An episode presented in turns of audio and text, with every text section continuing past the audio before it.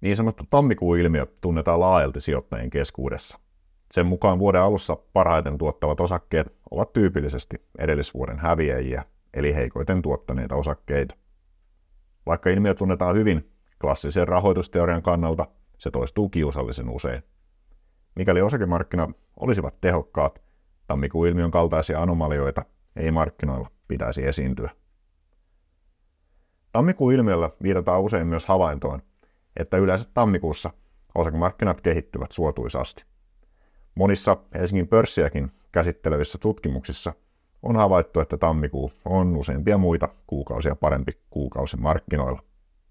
Lähihistoriassa Helsingin pörssin yleisindeksi on tuottanut tammikuussa keskimäärin noin 2,2 prosenttia. Tammikuun ilmiölle löytyy erilaisia selityksiä, joista perinteisin liittyy verotukseen. Monet sijoittajat tapaavat myydä ennen vuodenvaihdetta tappiolle valahtaneet osakkeet salkuistaan saadakseen tappiot hyödynnettyä verotuksessa.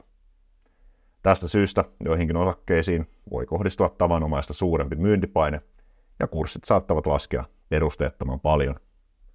Kun myyntipaine hellittää, kurssit lähtevät palautumaan.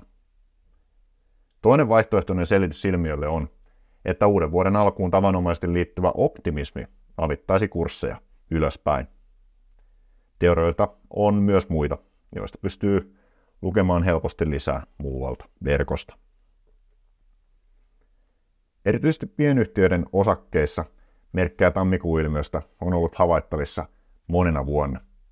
Niissä kurssiliikkeitä voimistaa tyypillisesti vielä heikko likviditeetti, jonka seurauksena osakkeen kysynnän tai tarjonnan heilahtelut vaikuttavat voimakkaammin kurssiin.